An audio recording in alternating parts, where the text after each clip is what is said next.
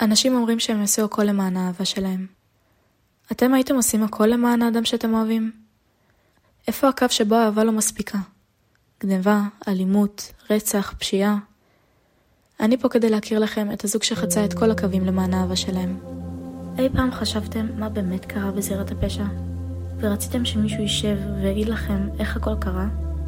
אני תמרם, ואני פה כדי להכניס אתכם לשם, לזירת הפשע, ולספר לכם את כל מה שרציתם לדעת.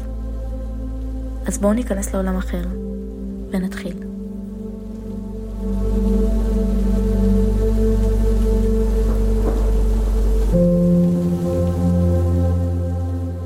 בוני וקלייד, זוג האוהבים שהפילו טרור על כל מי שעמד בדרכם.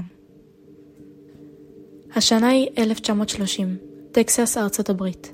תחילת השפל הגדול, האסון הכלכלי הגדול בתולדות ארצות הברית.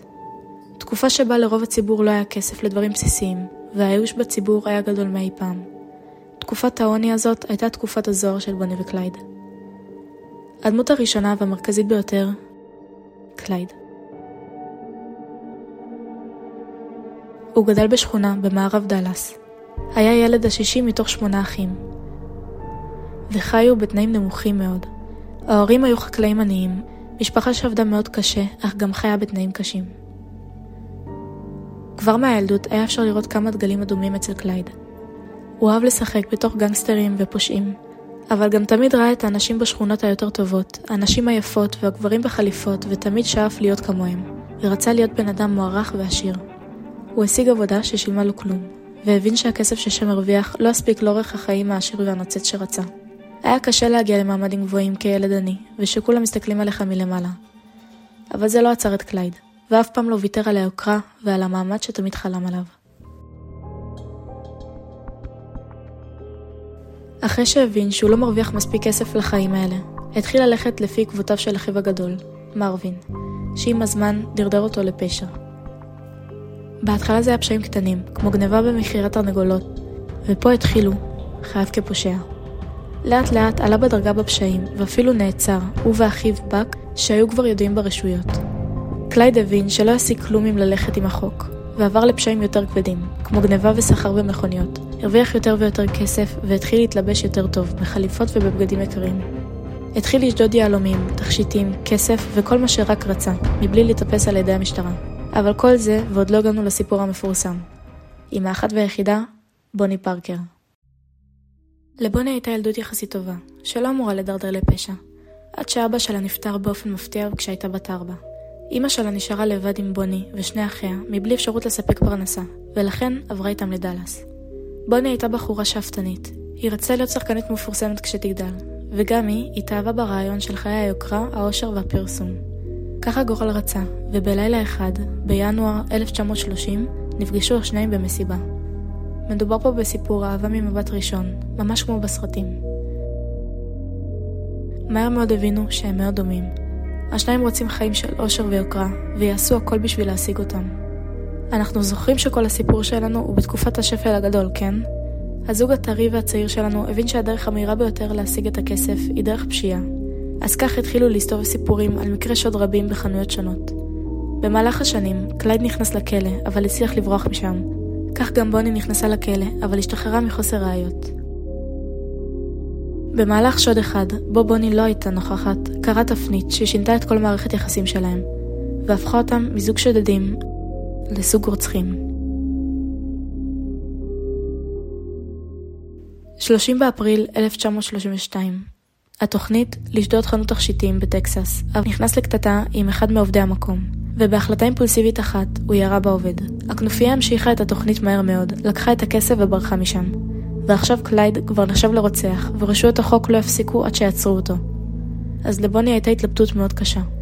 הם הבינו שעכשיו קלייד תמיד יהיה בתזוזה, וישחק במשחק תופסת עם רשויות החוק, ובוני הייתה צריכה להחליט אם היא איתו בחיים האלה או לא. בלי התלבטות רבה, הבינה שהאהבה שלה אליו גוברת מעל הכל, ובחרה ללכת אחרי האהבה הגדולה שלה לקלייד ולהיכנס לחיים של מנוסה איתו ביחד. מעכשיו כבר אין נקודת חזור.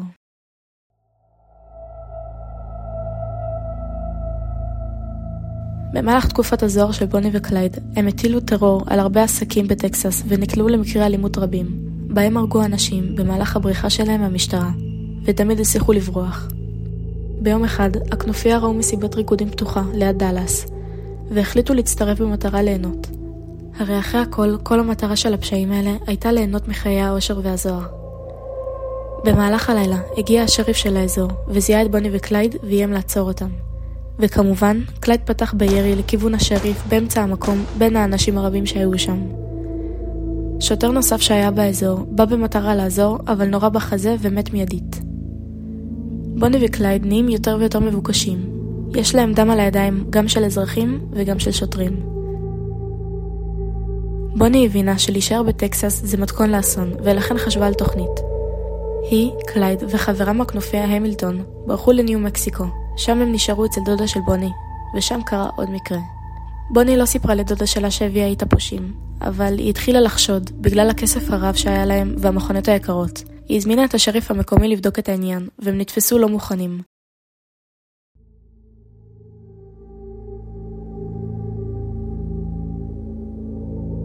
בוני הזהירה את קלט וחברו שהשריף מחוץ לבית והם נכנסו לפאניקה. הם חיפשו נשק בבית ומצאו שוטגן שהיה בארון. הם יצאו מהדלת האחורית והפתיעו את השריף, איימו עליו עם הרובה, הכניסו אותו למכונית והמשיכו בדרך. וזה בדיוק כמו שזה נשמע, הם חטפו את השריף. ואנחנו כבר יודעים איך זה נגמר. עם הזמן שעובר, הם חוצים עוד ועוד קווים אדומים, וכל רשויות החוק היו בחיפוש מטורף אחרי הפושעים המסתובבים בחופשיות. בוני וקלייד נפרדו מחברם המילטון, והמשיכו בדרכם. בנקודה הזאת, בוני וקלייד נהיו מפורסמים במדינה. דיברו עליהם כל הזמן, ובקהל היו דעות מחולקות. רבים ראו אותם כגיבורים שלוקחים וגונבים מהעשירים. פשוטי העם שהפכו לעשירים, ורבים התעניינו גם בסיפור האהבה שלהם, ובדרך המוזרה שבה היו ביחד, לא משנה מה. מקרים ותיאוריות רבות הסתובבו מפה לאוזן, ולא היה אדם שלא הכיר את השמות בוני וקלייד. בוני וקלייד היו אחראים על יותר מ-13 מקרי רצח, ביניהם אזרחים ושוטרים.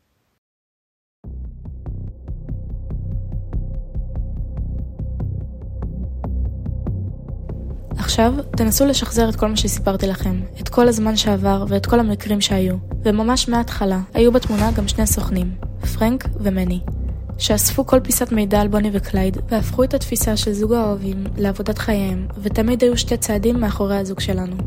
תמיד מצאו את הגופות, אבל לא את הפושעים שעשו את זה, ותמיד הגיעו לזירת הפשע מאוחר מדי. עד שפעם אחת הם קיבלו מידע על הצעדים של בוני וקלייד, והצליחו להקדים אותם, ולהכין את עצמם מראש.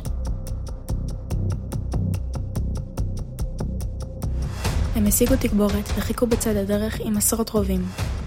מחכים בשקט להפתיע את הזוג. ובאמת, כמו התוכנית שלהם, בוני וקלייד הגיעו לאזור עם הרכב. הם ירו בקלייד ירייה אחת לראש, ובוני הספיקה לתת את הצרחה האחרונה לפני שירו גם בה. וזה הסוף.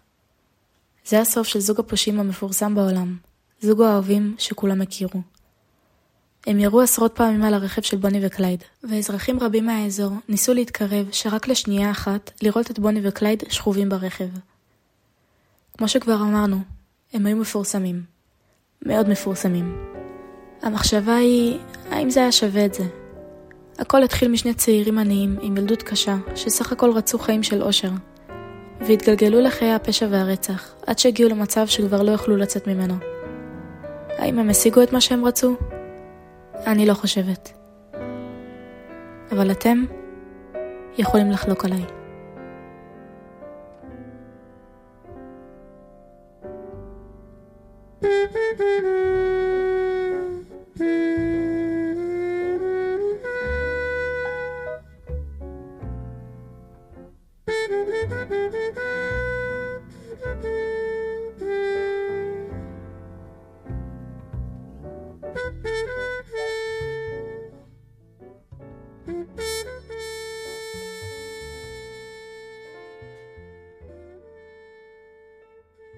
התוכנית הופקה במסגרת לימודי הרדיו מגמת תקשורת, גינסבורג, יבנה.